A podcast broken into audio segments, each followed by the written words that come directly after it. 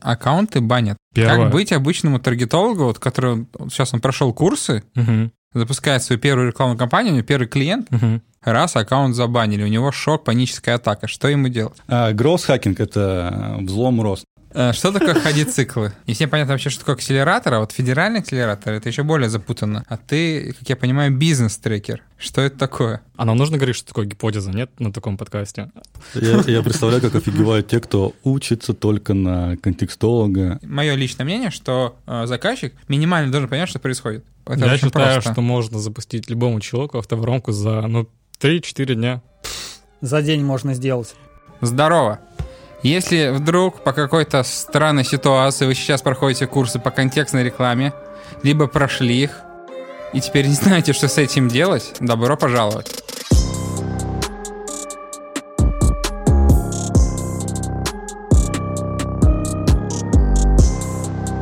Сегодня у нас в гостях два прекрасных человека. Влад Фемистоклов и Ярослав Долгов. И я Глеб и Аркадий. А, Два ваших а, любимых ведущих.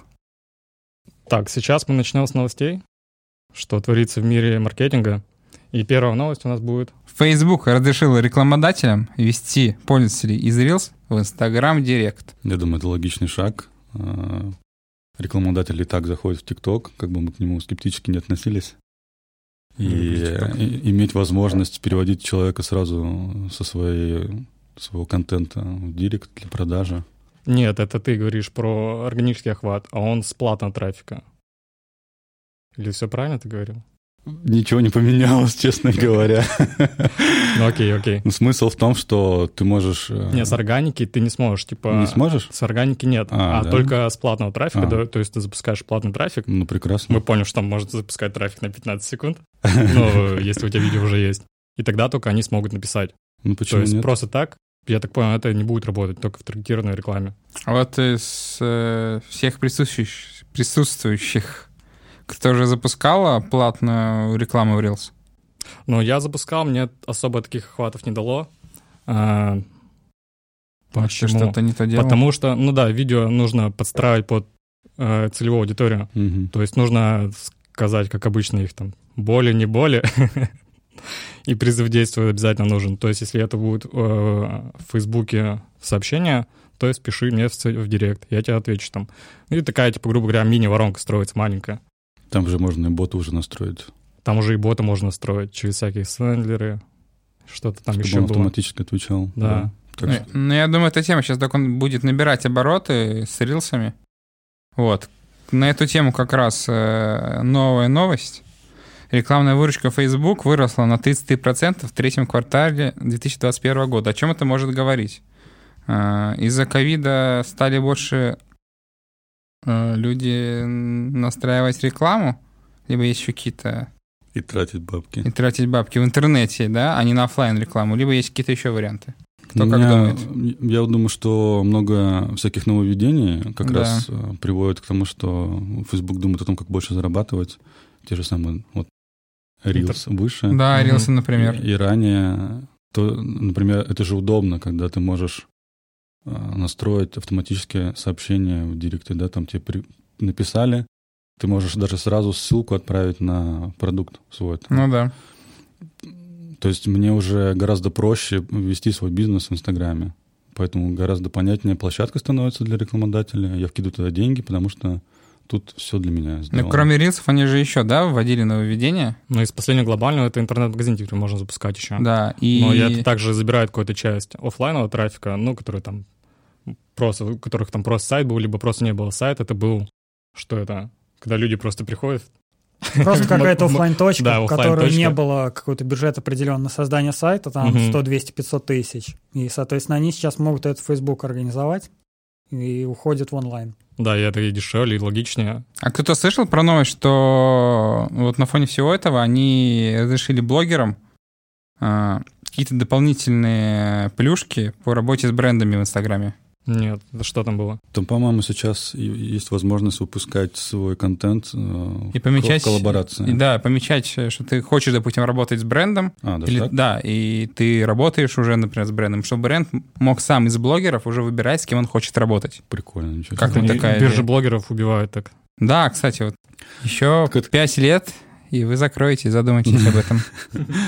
Так как и сейчас поджимают, там, как, там же удалили какие-то ссылки, да, возможность оставлять ссылки э, в этом то ли в сторис, то ли э, в шапке профиля. Я видел, там жаловались люди. Я видел у Соболева такое, да, что он там в периоде «скоро мне запретят» или какой-то это выборочной части. сторис Важно запретят. всегда уточнять, э, что за Соболев. Илья. Илья Соболев. Илья Соболев, других нет. С вами Николай Соболев. Есть еще Николай, да. Такой, я уже про него давно ничего не слышал, он, скорее всего, уже ничего не делает, правильно? На Ютубе ты не просто сидишь. А, он- выходит, он там выходит есть? видосы, да. Ну ладно. Ты просто зашел в ТикТок, а он до сих пор на Ютубе. Да, ты в ТикТоке, Да, а он так. еще на Ютубе. Николай Соболев, тебе нужно срочно в ТикТок. Я тебя не вижу. А Отходим от Фейсбука. Новость от Яндекса довольно странная. В Директе заработала новая стратегия оплаты за просмотры. Э, Ну, которая уже была по факту. По факту она уже Просто- была. Э, В чем э, сама новость? Яндекс хочет просто напомнить о том, что у них уже это есть. Все забыли, либо у них что-то новое. Не исключено, что они сами забыли. Да.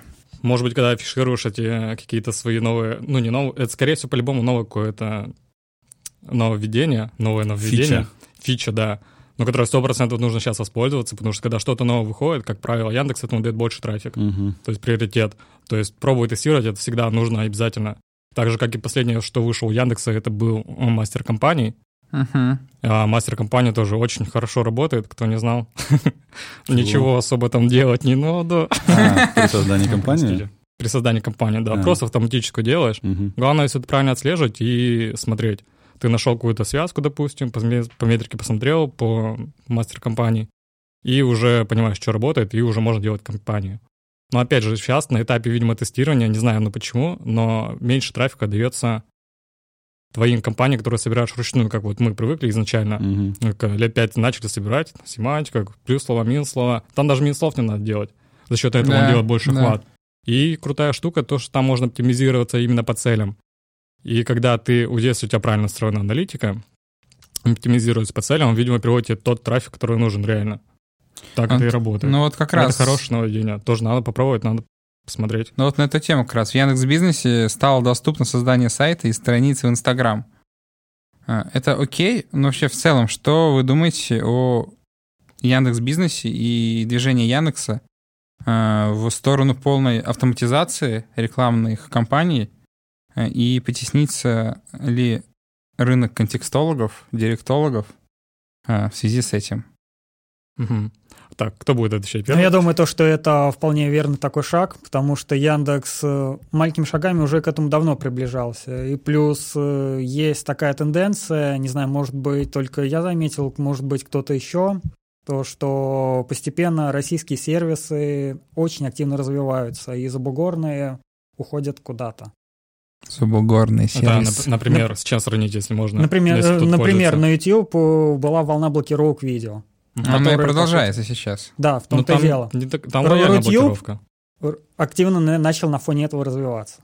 Яндекс активно развивается, в то время как Гуглом пользуется, ну, небольшое количество умеет настраивать именно контекстную рекламу в Гугле. И о том, что российские сервисы, возможно, будут активно развиваться, и у них такая вот стратегия, то, что за бугорным просто вытеснить. Мгм. Поэтому Яндекс упрощает все, и настроить Яндекс Бизнес может любой, кто у кого есть немного голова и хоть чуть-чуть базово разбирается в маркетинге. Но. Google ведь тоже пытается автоматизировать свою Да, рекламу. там уже тоже Гораздо раньше, чем Да, да, намного. гораздо раньше. Аркадий, И очень хорошо Ты вот работает. Из последних хорошо обновлений у в Гугла я могу вспомнить то, что оплата за конверсии сейчас стала. При достижении 200 конверсий ты теперь можешь КМС запускать на конверсии. Это круто, облегчает жизнь всем, наверное. Потому что раньше, когда настраиваешь КМС, ты такой, блин, ну опять не сработало. А, но если мы про Россию говорим, на России плохо работает. То есть постоянно минус площадки чистить. У тебя уже э, готовый список минус слов, там черный список ты его называешь, за- заливаешь на каждый проект. А сейчас ничего этого не надо. Facebook, ой, Google просто будет крутить на всех, на всех, на всех. И будет давать, брать деньги только тогда, когда человек совершит конверсию. Ну и главное, чтобы твоя конверсия была именно какая-то оплату услуги или и так далее. Ну, Поэтому... надо правильно настроить это все. Ну, там уже все гораздо проще. Ты там создаешь, грубо говоря, адаптив но несколько форматов креативов, несколько форматов текстов и так далее. И это все круто работает, тоже как и мастер компании. Ну, а ты бы что посоветовал вот, начинающему, допустим, а, контекстологу, который сейчас будет работать с Google? Угу. Тестировать все, ну, как? Не только с Google надо работать, с Яндексом тоже надо работать. У нас русский рынок. Больше все равно сидят в, в Яндексе. Но Google, как правило, А есть какая-то статистика на эту тему, например, где больше сидят? Потому что я читал недавно... Но ты можешь статистик... зайти в свой проект Яндекс Метрику и посмотреть, кто у тебя больше сидит. С какого браузера? С Яндекса или с Гугла? Ну, каждый проект по-разному будет. Ну, средняя, да, какая-то будет, там, 50 на 50, допустим. А, просто я тут хочу парировать, э, заметить э, такой момент, что с 2022 года официально на всех смартфонах, которые будут продаваться в России, угу. будет предустановлен Яндекс. То есть э, даже если сейчас Google и Яндекс как-то конкурируют между собой, то буквально со следующего года Яндекс очень сильно выйдет вперед, mm-hmm. и его как раз-таки мастер компании, да, и Масса все компаний, Яндекс Бизнес. Выйдут на совершенно новый уровень по, по количеству а, запросов от клиентов от малого бизнеса. Угу. Вот тут ну, есть варианты, что там спрос на специалистов по контексту станет меньше, но не будем забывать то, что люди, которые пользуются, ну, занимаются бизнесом, они не будут а, просто сами делать контекст, настраивать, сами смотреть, анализировать. Mm-hmm. Хоть там, ну и мало чего нужно анализировать, но просто тратить на это время, это уже какой-то труд. Просто разобраться в новом чем-то, это опять какой-то Возможно, труд. Возможно, появится новая Поэтому, профессия. Ну нет, ну просто ты должен быть разноплановым специалистом. Допустим, ВК вход очень тяжелый, по-моему, я считаю. Ну и Facebook. Э, вот Влад как раз э, очень ВК, хороший эксперт по ВКонтакте. контекста, то ВК самый сложный инструмент сейчас получается по а добыче. что здесь сложного? Но в плане он не такой там нет а, оптимизации сложно. по конверсиям, допустим, как в Фейсбуке. В Фейсбуке ты залил там 10 креативов, окей, что-то не работает, выключил, выключил, включил. Все работает, все хорошо работает. А, как сделать просто без таргетов на широкую аудиторию ты пуляешь, у тебя все хорошо работает. Если ты, ну, ВКонтакте так нельзя сделать. Пульнешь на широкую и все просрешь. ВКонтакте важен именно детальный таргетинг, насколько я ну, вот, смотря понимаю. какие ниши. Здесь нужно от ниши идти. Если брать какие-то развлекательные, то наоборот. Ну, фан... Широкий это... охват дает. Если говорить бизнес именно продаж товаров и ну, с целью лид-генерации, получения клиентов в компании, угу. то да, здесь широкие работают только на геопривязанном бизнесе, где угу. можно сделать гео там 2-3 километра. Ну да, но тут уже нет смысла ограничивать интересом, если ты знаешь, что там твоя целевая ну аудитория ну, да, и так да, далее. Да, а в целом, ну, в целом по сложности инструмента ВК, наверное, самый тяжелый. Я бы сказал, Facebook тяжелее. Да нет, там вообще. Там, ну, ты, у тебя цель, допустим, ну, клиентов получать. Ты на любой сайт ставишь свой пиксель, настраиваешь Ярослав, цель. включайся в эту дискуссию. А тут холивар, тут третьим лезть. Но опять так же ты тестируешь креативы, там добираешь 8 тысяч показов, что работает, то, не, ну, то выключаешь. Не знаю, максимально просто в Facebook зайти. Максимально просто. Ну вот ты, видимо, не сталкивался с вопросом банов. Потому что Сталкивался, но эти баны можно обойти в любом Хорошая случае. Хорошая тема. Баны, да, это хорошая тема. Очень Вообще много плохая. А, очень, очень плохая тема. много блокирует э, аккаунтов. Э, как вы думаете, что будет, что за этим будет стоять? Потому что э, очень часто можно прочитать в соцсетях, в комментариях, в Телеграме, ВКонтакте, в Инстаграме, в Фейсбуке, что много пишет таргетологов, что их аккаунты банят, банят, банят. Угу. Так и есть. Ну да. Что с этим делать, как с этим жить? Ну, первое, что можно сделать... ВКонтакте это не банят? ВКонтакте не банят. Ну, может быть, и банят. Меня не банили. У меня, у меня такого не было опыта, Тоже что не было. банили, да. Банили тебя? Нет, не банили. А тебя банили? Нет. Никого не банили ВКонтакте. Но в Фейсбуке можно это обойти, ты можешь либо айтаргетом воспользоваться, либо Еламой. Хоть их бизнес-менеджер тоже банят. Их банят а я слышал, что кого-то в Еламе забанили недавно. Да, да, меня забанили. Сам бизнес-менеджер Еламы забанили, а ну не тебя. Это уже, конечно, абсурд. Вот, поэтому... Но Елама молодцы. Молодцы Елама. Да, Елама кайф. Но Мы проблема Елама. в том, что ты там будешь переплачивать 30%, там не 100 тысяч у тебя на рекламу идет, а 70. Но они позволяют просто работать, если Но бана у тебя сразу не будет. Если у вас свежий аккаунт, и вы заходите, Правильно. ну как, как обычно бывает, у тебя свежий аккаунт, ты хочешь клиенту запустить рекламу, ты заходишь в его рекламный веб и бан. Да. часто, ну очень часто в последнее время. А, создаешь аккаунт в Еламе, и у тебя нет бана, и все окей. Да, Но но сейчас проблема, ты только что общались, что Но для Елама теста гипотез это прям хорошо. А ты вот говоришь, когда я говорю, и думаешь, будет круто потом кому-то это Я все. не понимаю, как перебивать Аркадия, как влезть. Ладно, все, ну я молчу. Лайфхак. Так нет, смотрите, аккаунты банят. Да? Да, банят. Нещадно банят. Что с этим делать?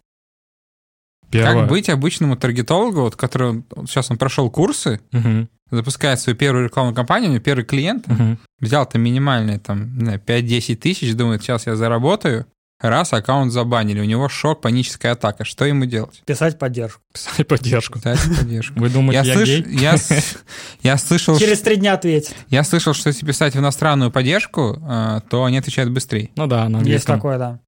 Я где-то видел в одном из сообществ по таргету целая инструкция, что делать, если вас э, забанили. Ну, то есть вариант найти можно. Да, то есть там прям подробно, ты можешь понять, Если пошагово, вдруг что делать. э, ваш аккаунт забанили, вы не переживайте, вот. Всегда можно Обратиться к Ярославу. В сообщество профессионалов. сообщество профессионалов, в поддержку. А, Можете всегда обратиться к нам в комментарии, если вы смотрите это видео. Надеюсь... э, Ну, а мой, мой вариант ответа не устроил. То, что можно воспользоваться сервисом iTarget и сервисом Елама, но 30%. Сервисом Елама воспользоваться нужно обязательно. Да, и еще кэшбэк получите. Не реклама. Я так понимаю, реферальная ссылочка в описании будет, да? Кстати, да. Спонсор показа. Важное а, помечание — это не реклама. Но если вы захотите... Ну, мы просто работаем Елама, в мы вас ждем. сфере, и тут уже без этого никак не обойтись. Ты по-любому будешь называть всякие Ну, сервисы. ты же можешь сделать э, шаги, э, которые уменьшат возможно, ну, вариант того, что нейросеть тебя забанит, это фейсбуковская. Да, То есть прогревать аккаунт. Да, то есть у тебя должна быть аккаунт с историей, ты можешь С создать историей. несколько этих самых э, да, бизнес-менеджеров. А если клиент говорит срочно, случай. срочно до рекламы запускать, завтра Срочно, уже срочно нужно срочно. Еламу. Есть Елама или просто купить аккаунт. скоро Новый год, и придут клиенты, скажут, срочно елки продавать нужно, вот там, или Я продавал елки. свитеры, не свитеры с оленями. Вот у меня уже все, сейчас поставка пришла, срочно запускайте рекламу. Директолог такой, таргетолог, точнее, запускает рекламу, его банят на весь Новый год. И свитеры не продаются. Ну да, тут уже бан будет тяжелее, ну, получить раз бан. Ты там поддержку пока напишешь, не допишешься. Здесь просто в Еламу. Все, мы поняли. Следующий вопрос, Окей, следующее. Давайте подытожим э, с тем, что Яндекс... Подытожим. Елама. Давайте подытожим с тем, что Яндекс и Google э, работают над тем, что чтобы оптимизировать э, работу рекламы, чтобы упростить для бизнесменов запуск бизнеса в интернете. Насколько сложно будет маркетологам, да, то бишь контекстологам. Давайте каждый выскажется по своему мнению, и мы перейдем к следующей рубрике. Я бы добавил такой пункт, что любая эта система, она становится в итоге экосистемой, да, и даже на самом деле некоторые банки, которые помогают открывать людям ИП и ООО, они делают шаг дальше, потому что что Мгм. нужно бизнесмену? Ему нужен сайт, ему нужна реклама. То есть они уже даже создают платформы, Да. на которых можно осуществлять. То есть это вполне логично, когда есть крупная IT-компания, и которая видит, что на рынке работает, например, TikTok, да, и она забирает этот функционал и вводит у себя. Мгм. Она видит, что работают вот такие-то сервисы, забирает функционал, берет себе. У нее гораздо больше возможностей. То есть я был на какой-то конференции, я помню, как товарищи из Яндекс Маркета, они там какой-то товар продавали, и сидел представитель этой фирмы и сказал, как вы так продаете дешевле? Он такой, ну, мы можем себе это позволить. И он как бы не скрывает. То есть, и это как бы логично, этого не нужно бояться. Суть маркетолога в том, что вот он сейчас изучает инструменты, Мгм. инструменты всегда меняются. Постоянно. Тебе просто нужно постоянно за этим следить и обновляться. Мгм. Поэтому все, что будет происходить, ты просто будешь владеть новыми инструментами лучше, чем бизнесмен. Ну да, еще как вариант может быть что-то новое, ведь правильно? Ну вот Конечно. появился ТикТок недавно. Есть Да. специалисты Да, да. по ТикТоку. Как у тебя? Ты запускал ТикТок? Не, я с Профессия. ТикТоком не работаю. Я запустил ТикТок, но это было год назад, и это было ужасно. Я был подписан на, на телеграм-канал чувака, который учит профессии TikTok там, трафик-менеджера. Мгм. То есть уже тогда. Но основная особенность там просто делать надо максимально похоже на то, что ты видишь в ТикТоке. Под танцульки сделать реферальную ссылочку Елама. Но можно подытожить, что э, работа маркетолога — это постоянное обучение, и даже если э, что-то выходит из моды, либо появляются новые технологии, платформы, э, маркетолог обязан это все постоянно изучать э, и подстраиваться под э, новый, очень быстро растущий рынок. Совершенно верно. Э, давайте познакомимся. Ярослав, расскажи, чем ты занимаешься. Я слышал, что ты хакер. Ну какой ты хакер? Я в первую очередь э, маркетолог, директор по маркетингу в компании, которая называется Growth Academy. Мы занимаемся тем, что наша миссия — создавать организации будущего, помогать людям создавать организации будущего. Это очень интересно. Организация Звучит мощно. будущего звучит очень э, эпично. Да, миссия должна быть такой.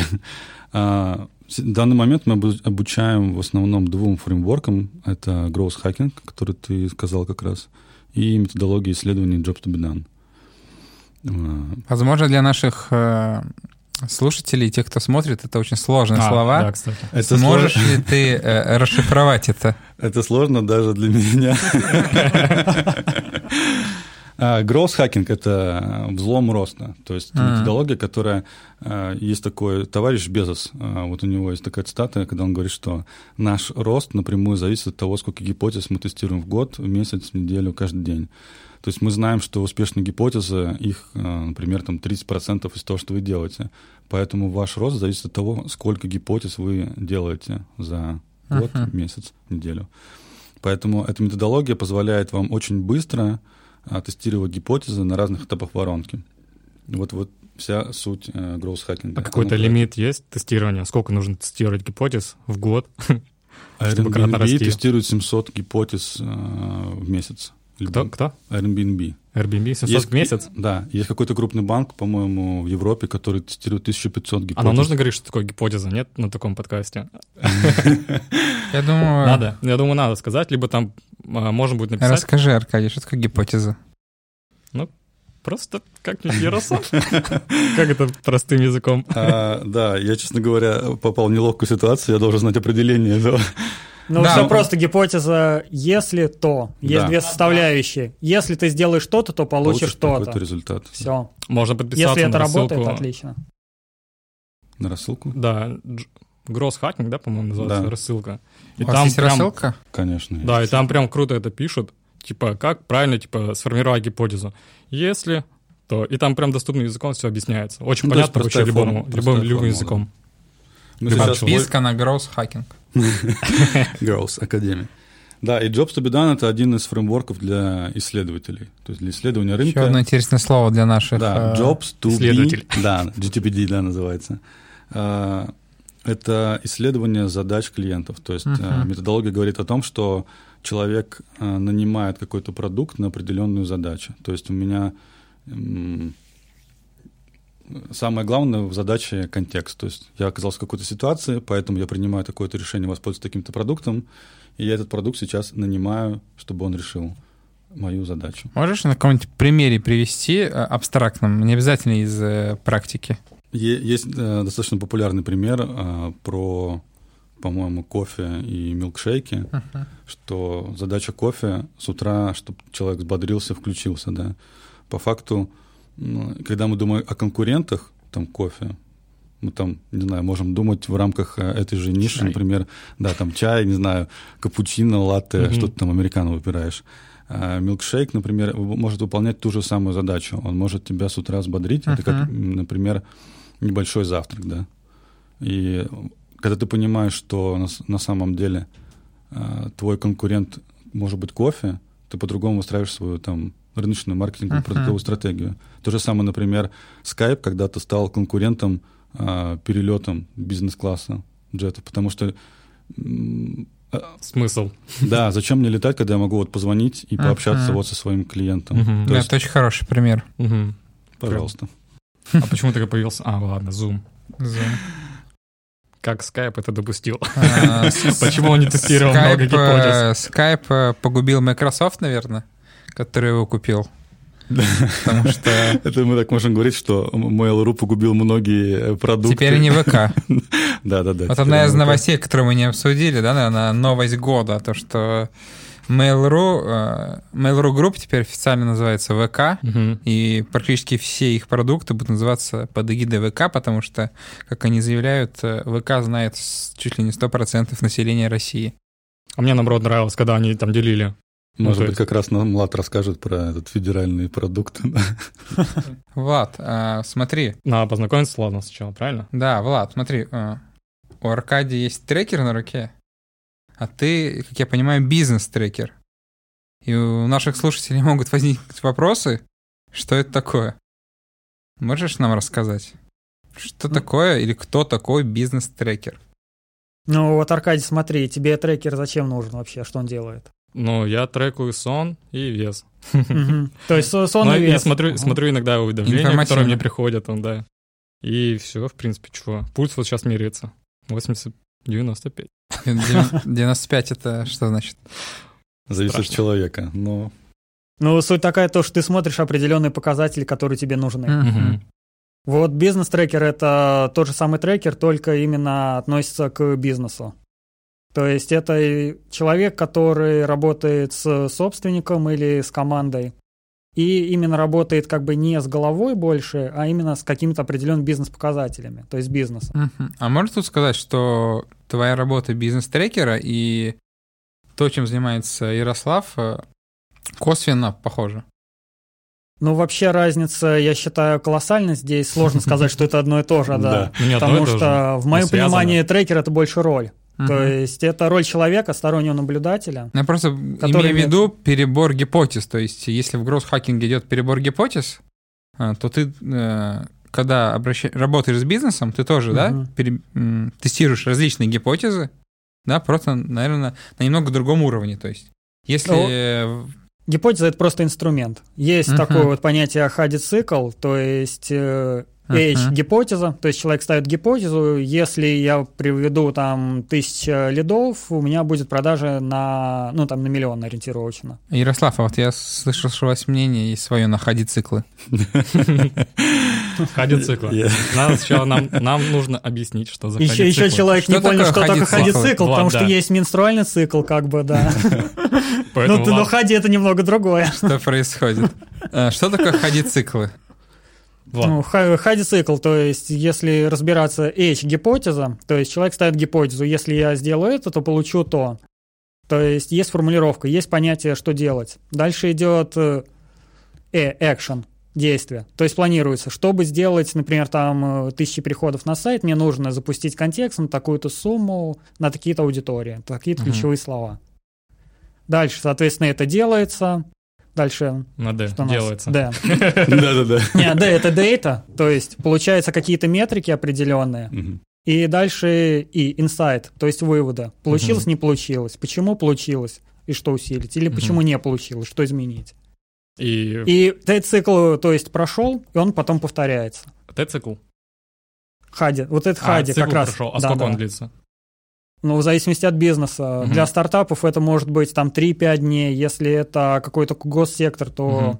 вот этот хади может быть несколько месяцев или Это даже до года. Если грубо, то это гипотеза. Это определенный Это фреймворк. тест. Это, те- я бы сказал, это тест гипотезы, да. И- Я уточню, что просто речь идет о разных методологиях Мгм. фреймворк, Так. да?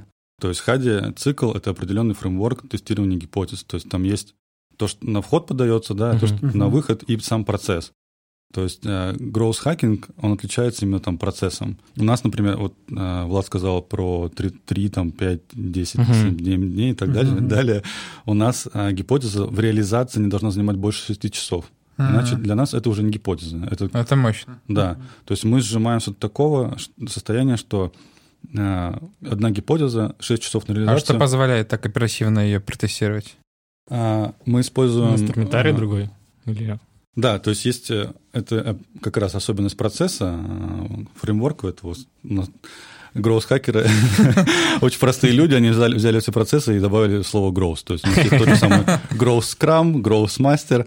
Э, э, Суть в том, что есть, мы работаем с воронкой, которая называется пиратской воронкой А, ААР.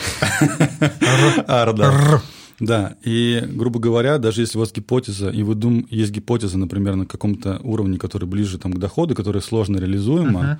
вы можете подумать, как ее смысл перенести на более высокий этап воронки, Мгм. протестировать там, например. То есть, если у вас там мобильное приложение, и вы понимаете, что вам нужно а, потратить ресурсы на то, чтобы произвести какое-то изменение, что-то там закодить, вам нужно опубликовать это изменение там на iStory и Google Play, да, оно там будет проходить модерацию, потом это, ну, короче, это очень большой процесс, муторный, то можно на стадии информирования, например, на верхней этапе воронки, Мгм. там в рекламе протестировать какую-то вашу фичу там в самом продукте. Но если грубо примером там в контекстной рекламе на в заголовке написать какой-то твой Да. офер УТП Или, и проверить, на и так сайте, проверить на его. сайте цвет кнопки поменять, Ну, да. если утрировать. Ну, если утрировать, то да. А Ну, почему? я правильно понимаю, что именно не все могут себе позволить такой, это то- довольно крупные компании. А, нет, почему? Можно прийти... Сложно гроусс-хакинг внедрять одному человеку, когда ты только один. То есть мы, в принципе, за маленькие команды, 2-4 человека — это максимум в команде. Мгм. Просто есть э, компании, которые к нам приходят, и они нанимают э, нас для того, чтобы вот трекерами обучать ко- людей внутри компании. И э, мы таких, мы таких команд можем создавать не одну. То есть ну, даже внутри команды, компании у них есть продукты разные. И каждый... У них там есть продуктовнеры свои, да, которые решают, что вот мы здесь наймем этих ребят, они делают в нашем продукте. Мгм. Кто-то, например, ну банк, он может заниматься как э, B2B клиентами, как B2C Мгм. клиентами. И это разные части банка. У них могут быть внешние и внутренние продукты для своих клиентов и для своих сотрудников. И они в каждую эту команду могут себе создать э, команду роста. Например, э, некоторые крупные бизнесы типа Амазона, они создают на каждый этап воронки R э, команду роста. Мгм. И их там может быть плодиться... И вы, грубо говоря, готовите команду in-house, Да, потом мы- отправляете в свободное плавание уже внутри компании. Да, то есть они получают всю методологию, они получают Это сопров- круто. сопровождение, и, грубо говоря, у бизнеса остается вот команда, которая уже с рабочим фреймворком может Мгм. работать, делать и производить э, все эти гипотезы, тестировать их. Мы обучаем также и оффлайн, то есть каждый может прийти обучиться методологии. Иногда на оффлайн приходят сразу компаниями, то есть они посылают, например, когда компания уже уверовала, так скажем, да, то, что это Мгм. работает, и у них уже есть команда какая-то роста, либо исследователи, они присылают там, новый человек устроился, они говорят, пройди, чтобы быть со всеми на одной волне. Они присылают на оффлайн курсы чтобы те обучались и владели этими фреймворками. Круто. Влад, э, получается, что ты работаешь с э, федеральными акселераторами. Да, одни из клиентов — это федеральные проекты, в которых я выступаю как трекер. А что такое федеральный акселератор? Вот э, не всем, мне кажется, понятно. То есть Мгм. не всем понятно вообще, что такое акселератор, а вот федеральный акселератор это еще более запутанно. Ну, звучит круто. Ну да. Зву- Звучит, зву- очень, звучит интересно. звучит очень мощно. Я знаю, что у тебя есть даже награды какие-то, да, определенные. Ну, не только награды, но и результат тех людей, с которыми работаю, мне как-то это больше интересно. Но Мгм. награды — это как бы всегда, все- всегда спасибо, всегда приятно. Мгм. Например, А. работал, вот э, акселератор был производственников «Прорыв» в Екатеринбурге. Там у меня был клиент, э, у него производство строительных материалов, и у него задача такая, вот B2B направление в принципе нормально развито, нужно B2C запустить. И какие Вот мы, с ним за, ме- вот мы с ним за месяц распланировали так, что он четко понял, как запускать нужен трафик, э, какой создать интернет-магазин, сделал прототип, уже договорился с подрядчиками и в процессе реализации. Сделали MVP-шку, и на лендинг уже трав пошел. MVP-шка — это неделя, учитывая то, что у него большое количество еще других процессов, поэтому неделя, не А. 6 часов. Я, я представляю, как офигевают те, кто учится только на контекстолога. Да, надо сказать, что- Ну да. MVP. Надо, Э, э, MVP это у нас. MVP — минимально жизнеспособный продукт. Мгм. Так и хотел сказать. Учите матчасть, пожалуйста. Да, в целом мы говорим про, может быть, сложные вещи различные и хаотично, да, но маркетинг э, и состоит из разных элементов, которые в совокупности дают э, результат, да, то есть это как одна большая команда, где э, есть мозаика, и каждый пазл, да, он создает эту мозаику, то есть и каждый элемент очень важен, то есть как э, контекстолог, также и Таргетолог, да, грубо говоря. дизайнер. Вот, и, да, дизайнеры, программисты, да, поэтому задачи, которыми занимаются и Влад, и Ярослав, они очень важны, потому что да в целом маркетинг, и так как он очень быстро двигается, очень быстро меняется, необходимо все считывать и все изучать. Но я думаю, то, что стоит вернуться, еще не раскрыли вопрос, что такое акселератор. Да, был, кстати. Да, задан. Но по сути это обучение то же самое. Только там есть несколько частей. Первая это теория, которая дается. Угу. Вторая часть это практика. То есть э, теоретическую сразу на практике часть внедряют. Угу. И обычно есть работа с трекером, то есть человек, который помогает фокусировать команду. То есть его задача больше не экспертиза, не внедрение туда, а именно фокусировка. Например, uh-huh. вот есть такие вот гипотезы, как раз вот мы возвращаясь к ходициклам. Соответственно, задача трекера проследить, чтобы вот этот человек не свернул с пути. Угу. А, подскажи, получается же федеральные акселераторы финансируются государством? Ну, федеральные они называются федерально, поэтому, потому что государственные. А да. как они в количестве растут сейчас? Или ну, последние 2-3 года это очень активный рост наблюдается, да. В особенности связано с э, корпоратами и с государством, где нужно внедрять цифровизацию. А сказывается ли как-то пандемия на твою работу как э, бизнес-трекера? Ну, именно на мою работу четко влияние либо в плюс, либо в минус я не наблюдаю. Если есть некоторые трекеры, просто работают чисто со стартапами, с айтишными, uh-huh, например, uh-huh. у них идет рост, uh-huh. потому что сейчас IT в тренде, и, соответственно, uh-huh. все растет. Те, кто больше как бы специализируется там на хорике, на таких вот им ну, стандартный бизнес. Естественно, и клиентам тяжелее Мебельные магазины, да, наверное, тоже. Я, кстати, работал в мебельном магазине. Ну, просто вот, да, просто, да, больная тема. Ну и как у вас, кстати, рост пошел? А, Или наоборот спад? Ну, слушайте, наверное, мы не такая крутая компания, чтобы уметь грамотно пользоваться всякими... Гроусс-хакингом, да. Да, ситуативными. То есть, когда я работал в этой компании, мы ощутили... Мы предприняли просто определенные действия и, в принципе, остались а, как-то не на, падали на плаву. на плаву, то есть просто у нас было ровненько, у нас не ага, было падения, но мы очень долго потом выходили как бы на рост, который обычно, обычно нам присущ uh-huh. в определенные периоды. Uh-huh. Просто очень часто есть такая ситуация, что люди хотят прийти в магазин, да, и протестировать, там, например, матрас. Да. И очень сложно, да, когда сейчас магазины все закрывают. Угу. Как выживать? Э, да, с мебелью есть такой барьер, что человек привык. Выживать бизнесу. А как это обойти? Посидеть на диване. Ну, если а... вот, смотри, сейчас пандемия, сейчас у нас вообще локдаун везде, Питер, Москва, угу. 7 дней. Я хочу матрас себе. Полежать на нем. Я думаю, что мы все развиваемся как люди. И э, та же самая пандемия, она просто ускорила этот рост того, что человек стал более лоялен к интернет-покупкам. Даже среднее население, там какое-то, которое раньше было далеко от интернета и там тем более покупок, оно понимает, что как бы и выбора где-то нет. То есть это э, так называемая э, привычка, когда да. вырабатывается к чему-то, да, например, Та же самая, да, Яндекс Музыка, мы говорим, mm-hmm. изменила все, mm-hmm. потому что у тебя есть подписка, тебе предлагают определенные песни, и ты уже привыкаешь к тому, что есть сервисы по подписке, что за тебя что-то уже придумают, решают, у тебя освобождается какое-то время. Точно так же люди привыкли, что можно покупать онлайн, тем более многие магазины делают уже вот это вот AR, AR VR. Там, да, VR, где, там, ты можешь а, примерочная и так да. далее. Ну и вот э, за 2020 год очень же высокие цифры были у интернет-компаний, таких как Озон, да. Wildberries, да? да То есть да. Э, настолько гигантский процент роста, что даже, мне кажется, сложно было такое в это поверить года два-три назад. Да. Ну да, это инсайт есть. Прям статья по этому поводу. Исследование. И там прям очень все интересно. Не знаю, будет в описании ссылка, не будет. Не лама будет. Да, мы поняли уже. Ярослав, э, да. на твою работу влияет ситуация, которая сейчас происходит в России и мире, то, что сейчас э, локдаун? Мне как-то сложно ответить, потому что я сменил работу за период как бы локдауна. У меня, у меня не было проблем найти uh-huh. работу, наверное, потому что я хороший специалист.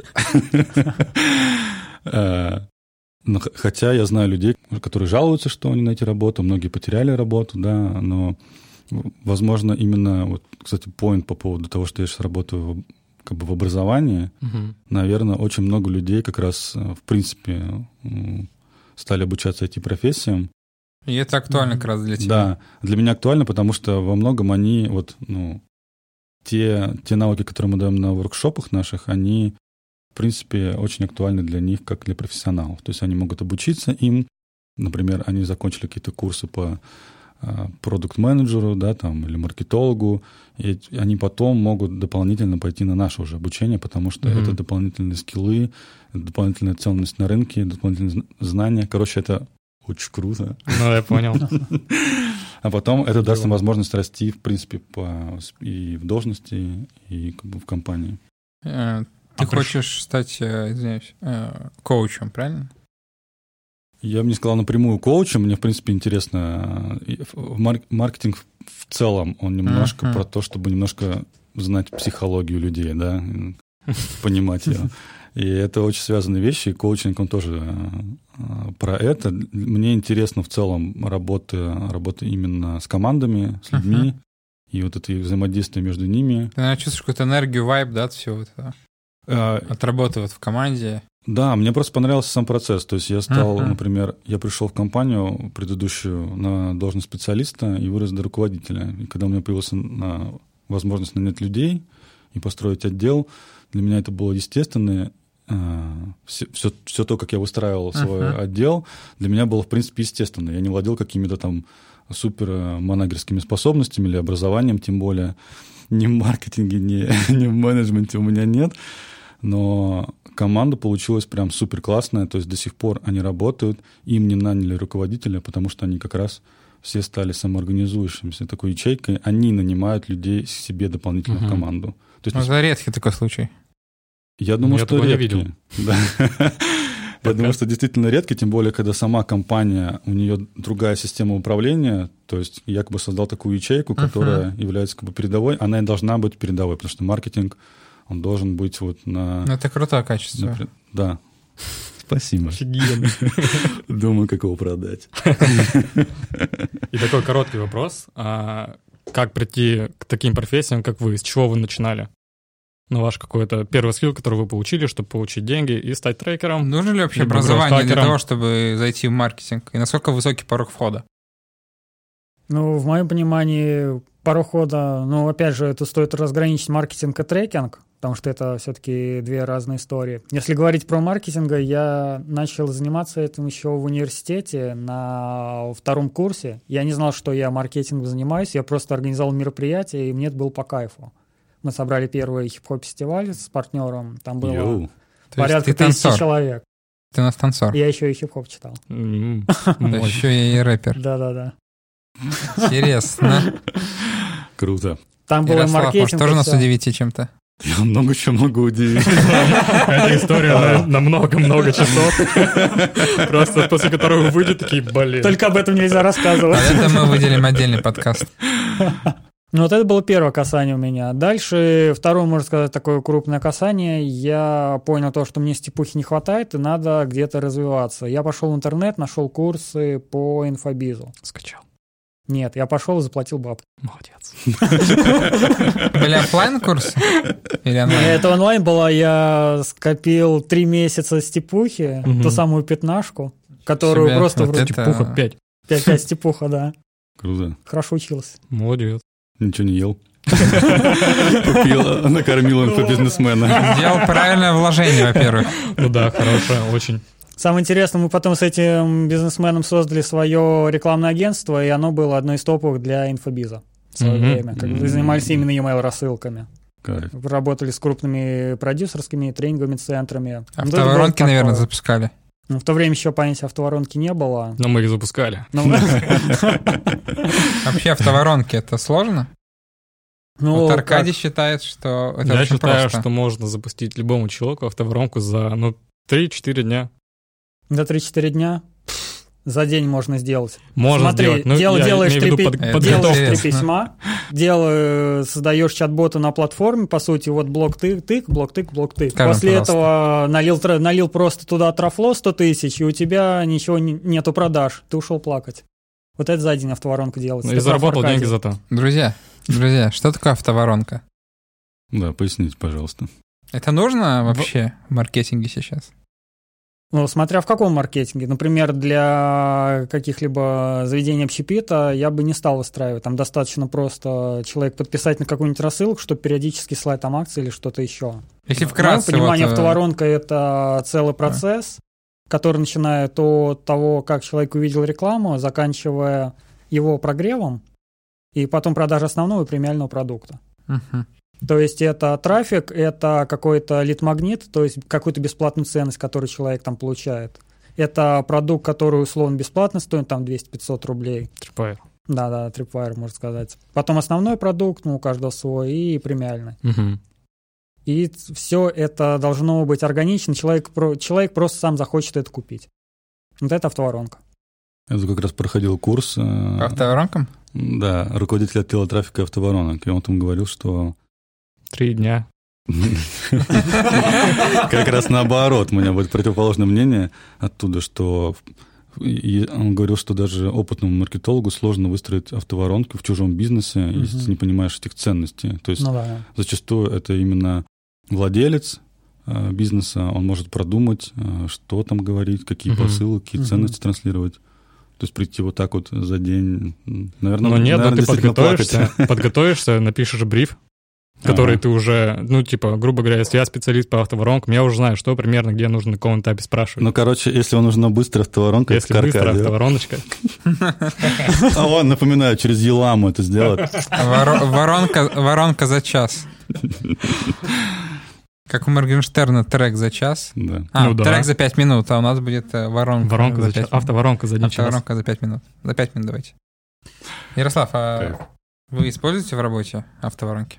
Да, мы используем в работе автоворонки. Точно так же, как описал Влад. То есть у нас есть Мгм. какой-то лид-магнит, человек п- попадает в цепочку писем, там мы продаем наши продукты и субпродукты. То есть у нас э, в данный момент Tripwire, Tripwire стоит 30 или 40 тысяч. Высокий порог. Да, мы думаем над тем, как сделать его подешевле, попроще, но система такая же, в принципе, в целом. Мгм. Он, мне кажется, для бизнеса, в принципе, предоставление услуг и образования, да, это очень самое оптимальное, то есть настройка именно автоворонок. Ну, для образовательных проектов это топчик, это то, что работает, да. А, Хотел бы поднять такую тему. Я заметил, а, что за последние годы а, у малого и среднего бизнеса а, появилась потребность э, в работе именно с фрилансерами, а не с крупными или средними агентствами. То есть малый и средний бизнес э, хочет э, доверять конкретному человеку и не доверяет агентству, потому что сложился стереотип, что там работает много разных менеджеров, специалистов, которым все равно на их бизнес они не готовы погружаться в это все. И поэтому доверие э, у предпринимателей больше к э, фрилансерам, нежели к агентствам. Что об этом думаете? Вот, и давайте поделимся своим мнением на эту тему. У меня опыт только из прошлого, я не знаю, как сейчас на рынке дела обстоят про фрилансеров. Просто наверное. все мы, наверное, когда-то работали в агентствах, Да. вот, и у Да. всех есть опыт, положительный или отрицательный. Я два раза сгорел за полгода. Ничего себе. Да, то есть э, я как раз яркий пример того, что в агентство не погружается э, в бизнес заказчика. Хотя, на мой взгляд, э, в какой-то момент это стало отстройкой для некоторых агентств. Типа, что мы Ага. погружаемся. Погружаемся. Я знаю агентства, которые выстраивают достаточно интересный там KPI, аж сетку, типа в случае таких-то таких результатов, Ага. там вот в Excel разноцветные Но таб- работает ли это по таблица. факту? Я не знаю, если все зависит от денег, то как бы до сих пор, два года назад, нет, подождите, уже три или четыре года назад, когда я собеседовался в агентство, была еще практика, то есть были еще клиенты, которым просто лили трафик, там, без целей, метрики, без всяких Сейчас KPI. это странно, да, звучит? Да, Как бы в средневек... В сред- Да нет, это, в сред- нормально. В средневековье попали в какое-то... ну, на самом деле, даже уважающему себя специалисту Кстати, он не захочет пойти. Знаете, на что это похоже? Это очень похоже, когда надо лить трафик на Wildberries. Да, оно работает. Нет никаких метрик, работало. и заказчик говорит, просто лейте мне А, трафик. ну, да, может быть и такое. Поэтому, мне кажется, это интересная мысль о том, что, грубо говоря, у тебя более личный контакт, ты этого человека можешь э, за шкирку взять, да, и поговорить с ним в случае чего. Слышь, ты... Более персональное. То есть, э, скорее всего, я именно перешел in-house в какой-то момент, для, именно для того, чтобы по- попробовать погрузиться и сделать все, что я могу в плане контекста или там таргета для кого, какого-то конкретного клиента, чтобы вот глубину как бы пойти. Как глубину. Качественно, не Да. как в агентстве. Да-да-да. То есть И как это все? э, это работает. То есть я на самом деле советую всем, кто, даже вот у меня есть знакомые, которые в данный момент там, меняют профессию на, и пытаются изучить э, маркетинг, попасть в агентство на, на эту галеру рабскую. Вот ты советуешь вот идти в агентство? Да, на старте, да, это Да, лучше, да. что можно получить, потому что хоть ты будешь убиваться за гроши, ты получишь огромный опыт в разных областях. После полугода, года работы в агентстве ты сможешь четко понимать, э, куда ты хочешь, что ты хочешь специализироваться, потому что маркетинг дает такую возможность. Возвращаясь к тому вопросу, как бы я думаю, что малый и средний бизнес зачастую не думает о том, чтобы нанять себе штат in-house как- специалиста. И Бюджет, наверное, не позволяет. Наверное, скорее всего, не позволяет бюджет. Молодцы те, кто это делают, потому что они выигрывают. А, И нанять, э, это как бы промежуточное такое решение, нанять какого-то фрилансера, который будет нести какую-то ответственность. Просто я также заметил, что малым среднему бизнесу нравится даже взять фрилансера, который сможет им э, под ключ организовать такую команду. То есть они его видят, М. да, и он приводит, допустим, с собой других коллег-фрилансеров, Мгм. которых они тоже как бы видят, и у них э, происходит личный контакт.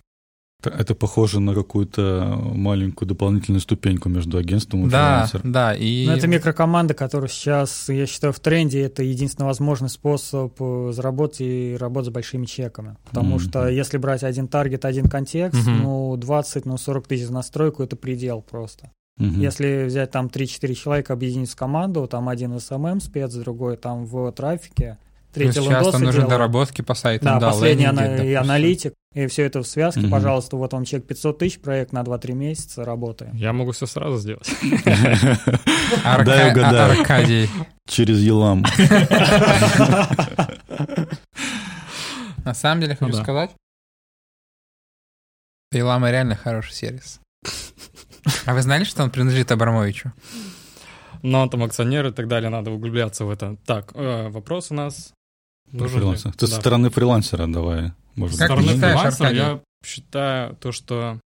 Нужно ли агентство малому и среднему бизнесу? Либо агентство это Не, чисто малому, для среднему- бизнеса, для Нет. крупного бизнеса. Это для крупного би- Это агентство для крупного бизнеса, которому нужно документы прям, чтобы точно-точно все срок выполнялось, и просто какая-то была надежность, уверенность в том, что они не убегут как фрилансер. Ну, есть такие недобросовестные, мы все знаем, у, да. У крупных агентств Они уже понимают, репутация есть. да, они понимают, Один что... из них за этим столом. да. Кто сбегал? Да, и за счет только вот этих триггеров они туда идут и получают своего качества рекламной кампании. Но сколько мне звонили по HeadHunter, говорят, крупные компании, мы работ... у нас на одного специалиста три проекта, обещаем, обещаем.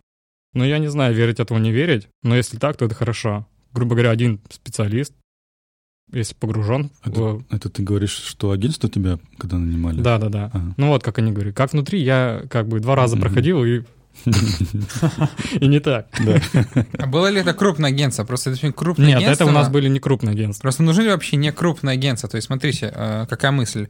Есть крупные агентства, которые есть в рейтингах э, Рунета. Теглайн, да, у которых большая репутация. Ну, мое агентство было в рейтинге. Ага. Ну, Но них- просто да, они не стали том- вкладываться туда, в развитие туда. Идея в том, в что идет входить. у агентств большая репутация, и когда к ним приходит большой бизнес, они не могут э, профокапиться, Мгм. потому что это напрямую отразится на их репутации.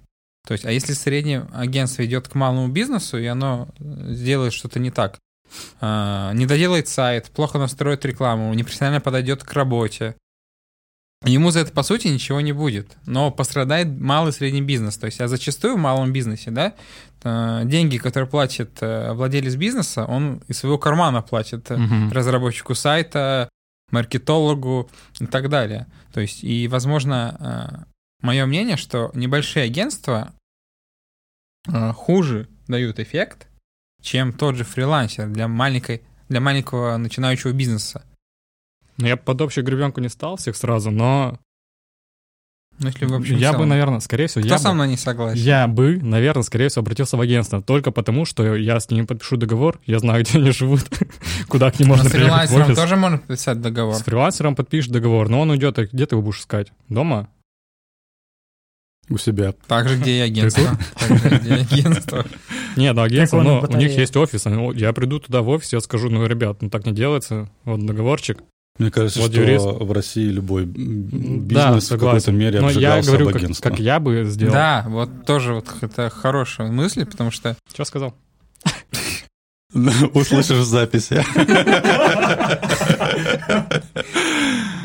Просто с разными бизнесами, когда я общаюсь, да, с владельцами, и менеджеры, и владельцы со страхом бывает относятся к разработке Да. нового сайта, к запуску рекламы. Они боятся, даже крупные сайты, большие интернет-магазины, когда им говорят, надо снова перерабатывать сайт, потому что ваш сайт устарел, ему там, не знаю, там Мгм. уже много лет прошло, он говорит, снова разрабатывать? Но нам уже Мгм. говорили, что он самый новый. Мгм. То есть э, и очень приходится переубеждать, э, погружать даже в теорию, ну, то есть людей. Да, но у меня вообще был опыт работы с агентством с двух сторон. То есть я был и как заказчик, и Мгм. как э, внутри исполнитель на трафике. Ну, Мгм. как- когда работал исполнителем, блин, опыт классный, Мгм. реально, колоссальный. Те, кто там только прошел курсы и считают себя гуру, вот им надо в агентство. Сразу они поймут то, что они покажут только пригурки. И в результате огромное количество проектов будет, им просто бам-бам-бам, посмотрят в этой нише, научатся там, там настраивать. Можно обжечься без последствий. Они обожгутся, И и причем далеко, агентство. далеко не три раза, да. Но в результате нормальные, адекватные специалисты будут спустя полгода-год. Я ни в коем ни случае не говорю, что не нужны никакие агентства. Просто я именно заметил, что очень часто небольшие агентства э, не совсем ком- компетентно подходят э, к решению задач Мгм. Э, клиента. Потому что также есть э, такая мысль в голове, что клиент не так много платит, как хотелось бы, значит, ты можешь чуть похуже сделать Мгм. и так далее. То есть, а лучше взять много проектов, например, да. Ну, и у фрилансеров тоже есть такая проблема у некоторых. Не делайте так никогда. Не берите сразу очень много проектов, чтобы их не выполнить. Максимум 10. То есть, когда небольшое агентство, оно работает как фрилансер, оно набирает очень много заказов, а потом просто не может их выполнить. То есть, крупные агентства не берут много заказов. Оно берут несколько заказов, да, и если дополнительная за меньшую стоимость приходит, они их делегируют, да, э, мини-студиям, партнерам. И если вдруг мини-студия партнер э, с- допустил какие-то ошибки, то с ним просто ему больше не дают проектов.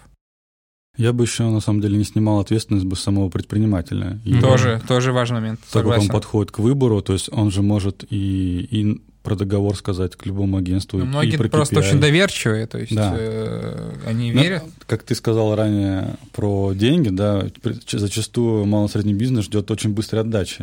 И Да. когда он ее не получает, он очень быстро разочаровывается, а зачастую нам нужно там как минимум неделя, месяц, чтобы там понять, как выстроить. Да, и там. начинают говорить, что их обманули, там, Да. например, еще что-то. Ну, не разобравшись в ситуации.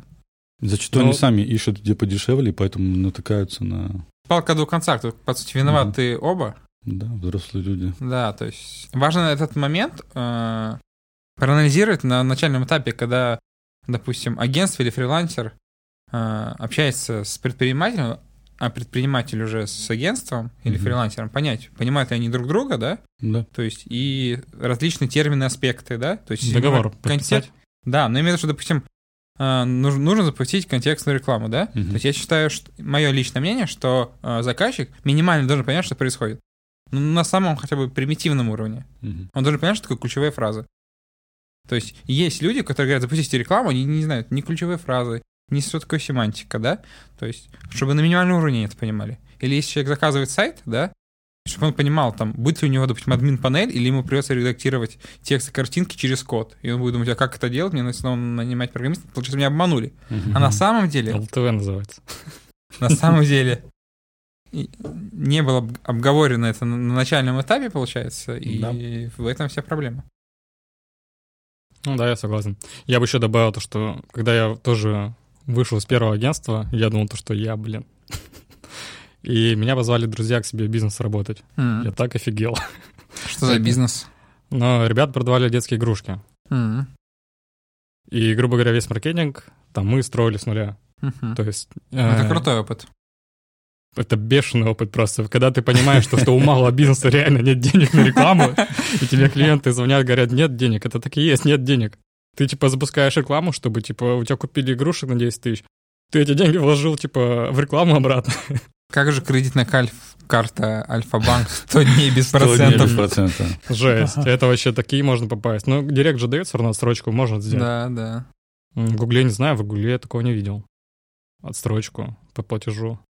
Ну вот, но это тоже, типа, черная А яма в Google такая. тоже есть. По мало бизнес, если туда зайдет, мне кажется, он туда не выйдет. У меня есть Я- клиент, Я они- не знаю, потому что я давно не работаю с клиентами, у которых нет денег. Ну, есть клиент маленький, он в маленьком городе находится, но строит дома. Но у него постоянно, типа, минус Дома всем 50 на счету. И он, типа, просто, ну, кину 50. И, у него, и он опять минус уходит. У него уже стабильно, типа, так, надо уходить в минус. Но не знаю почему, но вот так вот он работает. Не спрашивал, честно. Наш подкаст, э, к сожалению, подходит к концу. И подытожить хотелось бы таким вопросом, э, почему мы в маркетинге, почему нам это нравится, и мы хотим дальше в этом развиваться. И хотим ли мы в этом дальше развиваться? Э, Ярослав?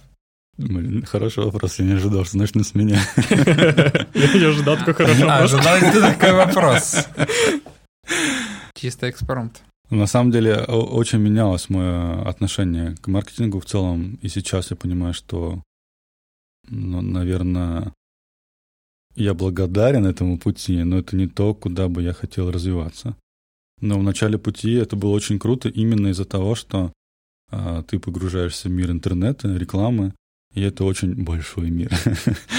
То есть э, я так рассказывал своим знакомым коллегам, друзьям, что ты можешь как настраивать рекламу, как анализировать данные или делать креативы. И это и в каждом из этих направлений большое поле того, чтобы ты мог выбрать и сделать.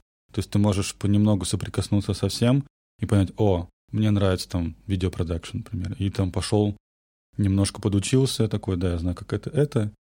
В этом плане для меня было прикольно, что дает такие возможности в изучении. Когда у меня появилась возможность э, выстраивать э, отдел, например, маркетинга и уйти из операционки, мне очень сложно было вернуться. То есть меня специалист там заболел, либо там уволен, и ты его заменяешь э, какой-то, не знаю, там в Яндексе снова создаешь компанию, такой, так, как это делается? Для меня это уже не прикольно. То есть я понимаю, что мне нравится с командами работать. Сейчас я в какой-то степени тоже занимаюсь операционной деятельностью, Ага. но она мне как бы не в тягость. Приятно. Да. Я понимаю, для чего я это делаю, какая это моя цель, но маркетинг в целом это именно про то, что большой мир возможностей именно заработка в интернете. И там... Мне кажется, что он постоянно развивается, это безгранично. Это очень круто. Наверное, коллеги тоже об этом скажут, что ты постоянно должен быть в тонусе. То есть я своим Постоянно. сотрудникам всегда говорю, то есть у меня, например, был те, кто занимается таргетом, те, кто занимается там площадками, тот, кто ну, там контекстной рекламы. Я им прям говорю, пожалуйста, подпишитесь на всякие рассылки, телеграм-каналы, Подкасты. Подкасты, да. Под вашу специальность, чтобы всегда быть в теме, потому что я был подписан на все, и я зачастую больше знал, чем специалист. Что-то новое выходит, что-то нужно использовать. Всегда нужно быть в теме, потому что это...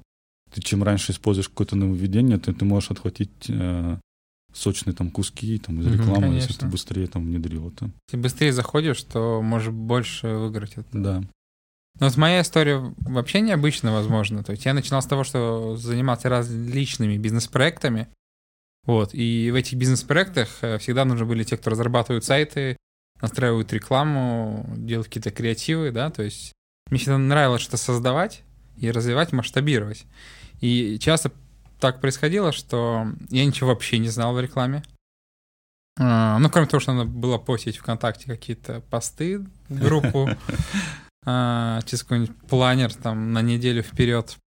Вот. И часто такое бывало, что приходил директолог и мог э, там за две минуты слить 50 тысяч бюджета, просто потому что случайно не туда нажал. Либо, если это таргетолог, он мог плохо настроить креатив, и реклама могла не сработать. То есть пассив там по пабликам ВКонтакте раньше было модно, а, не срабатывал, то есть. И, э, а я в этом не разбирался. Разработчик по сайту там где-то не докрутил верстку, да, то есть нужно было это погружаться. И со временем в различных бизнес-проектах, то есть я понял, что мне надо самому это все изучать. И я как бы чувствовал, что это интересно, мне всегда было там с детства, но думал, что очень сложный порог входа. Мгм. Но когда я начал уже на практике это все изучать, а, спрашивать у экспертов, а, как что лучше сделать, и мне подсказывали. Какие-то курсы смотрел, покупал.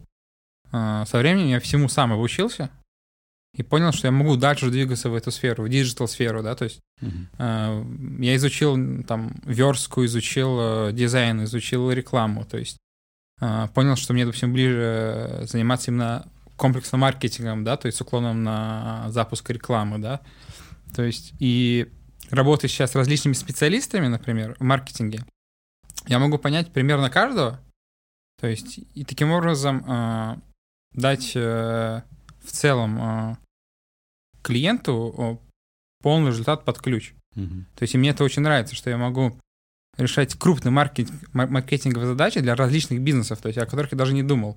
Там, например, там мало кто из вас, наверное, знает, что есть такие вещи, как муравьиные фермы. Мгм. Их там закупают тысячи детей каждый день.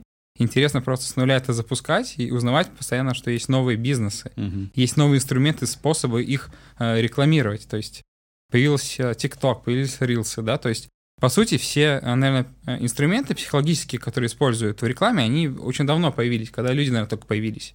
И новые инструменты, они а, как бы пересоздают то, что уже было создано, да, какие-то изначальные инструменты. И таким образом а, реклама становится более креативной, что ли, каждый раз, то есть изощренной. Мгм. То есть, если, например, а, раньше там можно было сделать э, там, обычный какой-то креатив там с котиком, да, и все там говорили, вот, там, загружайте котиков, Это будет не там... работает.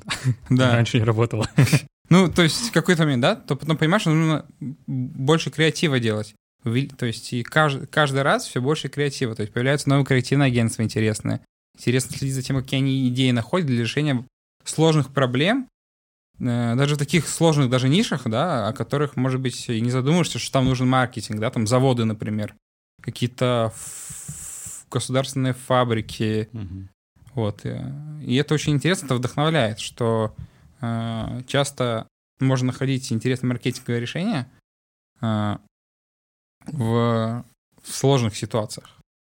Мгм. Давай спросим Влада.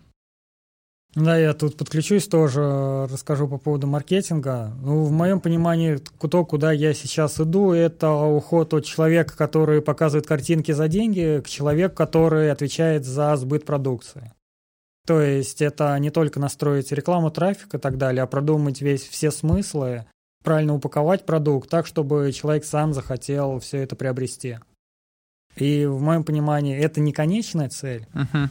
Это то, что необходимо научиться делать, и это можно применять для любого бизнеса. А дальше работать с крупными маржинальными проектами, такие Мгм. как э, недвижимость, привлечение инвестиций и другие ниши, где можно уже на миллионы чеки выходить. Здорово. Уже работа не, мар- не как маркетолог, а ну, либо сам, либо у меня какая-то команда. Мгм. Понял, Аркадий?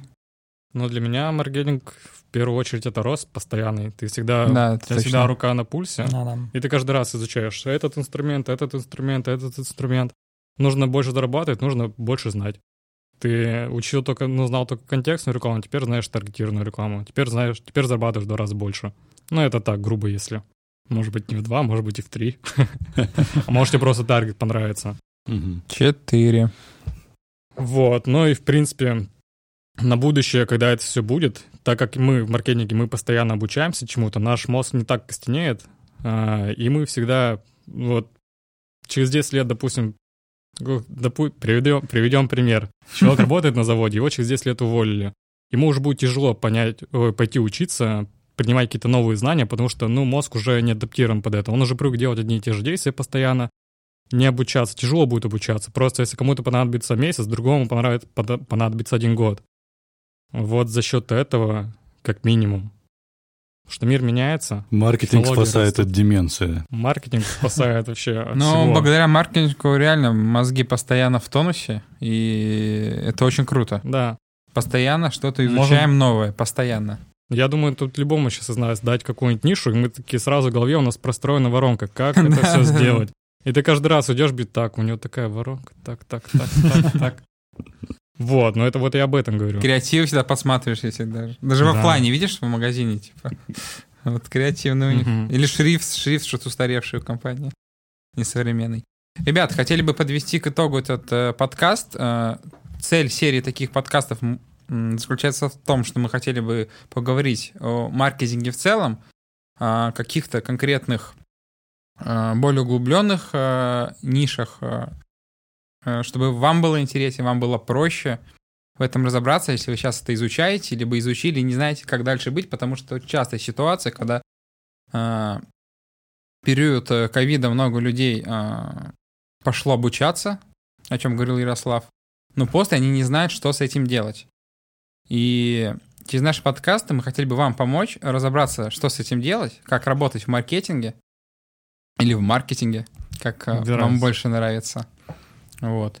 Если у вас есть какие-то э, интересные вопросы к нам, то если вы смотрите видеоформат, вы можете писать комментарии свои, на которые мы с удовольствием ответим, и постараемся вам помочь. Если темы какие-то вас также интересуют, вы также можете их писать, и, возможно, мы на эту тему сделаем отдельный подкаст. А, Спасибо. С вами были сегодня Ярослав, Влад, Аркадий и Глеб. Пока. И лама. Спасибо за приглашение. Пока.